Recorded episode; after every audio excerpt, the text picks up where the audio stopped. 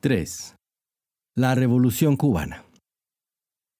Idi Goraz, ya con mayoría en el Congreso, quedó entonces en mejores condiciones de proseguir su política de equilibrio, aunque debilitado siempre por la magnitud de las fuerzas que se le oponían desde ambos extremos del espectro político. Resultaba difícil mantener en Guatemala una política centrista coherente, pues el país estaba sumamente polarizado y las exigencias de los revolucionarios y los anticomunistas eran por lo general incompatibles. En general, apelando casi siempre a maniobras políticas demasiado complejas que con frecuencia le permitían escapar de las dificultades del momento, pero a costa de generar posteriores problemas de mayor magnitud, parecía un aprendiz de hechicero incapaz de controlar las consecuencias de sus propias acciones. Nunca sabremos hasta qué punto podría haber alcanzado sus metas y objetivos, porque un hecho fortuito en el ámbito internacional complicaría pronto su ya difícil gestión y acabaría aumentando aún más las tensiones que ya desde un principio su gobierno apenas si podía dominar. El primero de enero de 1959, barbudo, triunfante y aclamado por casi todo el mundo, Fidel Castro entró en La Habana y comenzó uno de los más largos gobiernos de los que tenga memoria la humanidad. Sin ser comunista aún, o al menos no manifestando su adhesión ideológica en el momento, Castro encabezó una revolución que adoptaría de inmediato un declarado curso izquierdista. La pesadilla de todos los anticomunistas, que habían visto con gran aprehensión la experiencia guatemalteca, se había convertido en realidad en la isla caribeña.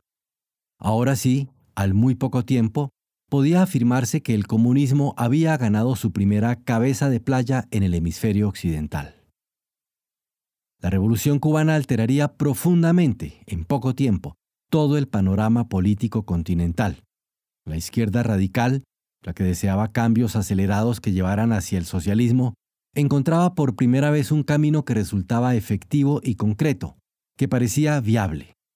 Fidel Castro, con su violencia revolucionaria, sus medidas abiertamente colectivistas y su vocación expansionista, se presentaba ante un amplio sector de la izquierda como el modelo a seguir, como el nuevo Adalid que reemplazaba a unos soviéticos demasiado burocratizados o unos chinos demasiado inescrutables y lejanos. No era necesario ya seguir la estrategia que proponían los partidos comunistas, un accionar puramente político y casi siempre legal, sino que podía pensarse ahora en acciones directas, en una aventura guerrillera que se presentaba con un halo mítico y poseía un tinte heroico y no convencional. Particular fervor despertaban por eso Fidel y su Che Guevara entre los jóvenes, sobre todo entre los estudiantes, que se oponían a las dictaduras y a los gobiernos de derecha y querían transformar radicalmente el mundo a toda velocidad.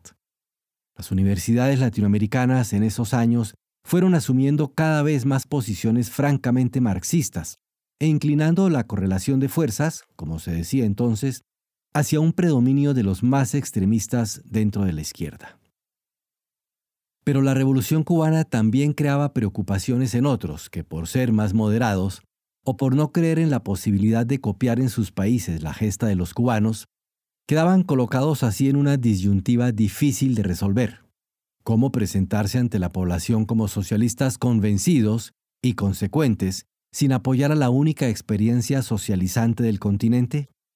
Pero además, habiendo muchas personas que percibían con temor y con aprensión al nuevo fenómeno, se generaba en muchos países una creciente polarización que provocaba inestabilidad y que de un modo u otro quebraría las posibilidades de realizar aperturas democráticas.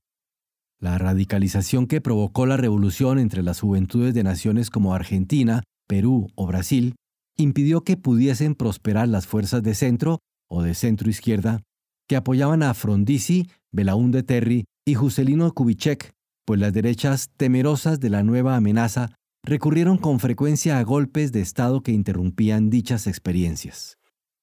La revolución cubana, en definitiva, obligaba a todos a definirse, agudizaba los conflictos ya existentes y presentaba a los más radicales una opción y un método de lucha que parecía poner a su alcance el objetivo final de la toma del poder.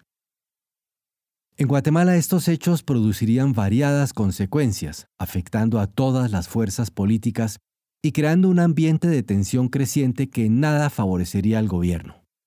el Partido Revolucionario, que en un momento había agrupado a casi toda la izquierda local, pronto inició un curso que lo llevó a asumir posiciones cada vez más moderadas, mientras trataba de presentarse en la escena política como una fuerza de centro izquierda semejante a la Acción Democrática de Rómulo Betancur en Venezuela o al APRA de Víctor Raúl Aya de la Torre en Perú, para nada proclives al fidelismo. El Movimiento de Liberación Nacional, por su parte, vio confirmada su posición de anticomunismo radical y bajo su nueva dirección fue asumiendo posiciones más extremas y alejadas del centro político. El presidente Idígoras, también frontalmente opuesto a la oleada revolucionaria que provenía de Cuba, decidió por su parte apoyar a aquellos que, fuera ya de la isla, intentaban derrocar a un régimen revolucionario todavía no completamente consolidado. Las repercusiones de su acción serían vastas y de algún modo también desastrosas.